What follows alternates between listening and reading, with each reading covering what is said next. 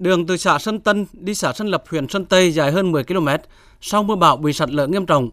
Chính quyền địa phương đã huy động xe săn ủi thông tuyến nhưng mặt đường vẫn ngổn ngang đất đá lớn gây cản trở giao thông. Ông Đinh Văn Thìn, một người dân ở xã Sơn Tân, huyện Sơn Tây, tỉnh Quảng Ngãi cho biết, đường sạt lở gây khó khăn cho bà con tiêu thụ nông sản. Hiện tại bây giờ là cái vật liệu bà con trồng như keo, mì không có đường đây thì nói chung thì vất vả, vận chuyển hơi khó khăn.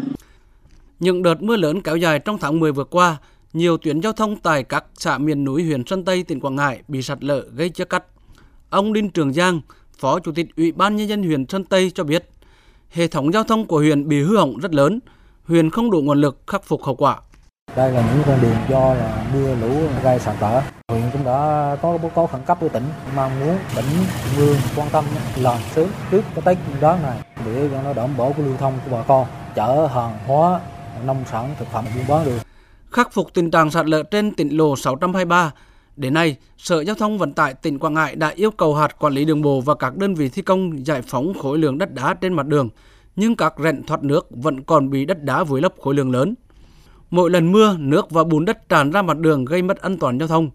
Ông Nguyễn Phong, Giám đốc Sở Giao thông Vận tải tỉnh Quảng Ngãi cho biết, đơn vị đã báo cáo với Ủy ban nhân dân tỉnh sớm khắc phục tuyến đường này. Thì Sở Giao thông đã chỉ đạo đơn vị quản lý đường cắm biển báo cảnh giới điểm của vùng sạt lở, hốt dọn một phần mặt đường để đảm bảo cho xe qua lại. Trong quá trình thực hiện, sở đã cử người, cử đơn vị thường xuyên quản lý, sạt lở đến đâu, hốt dọn đến đó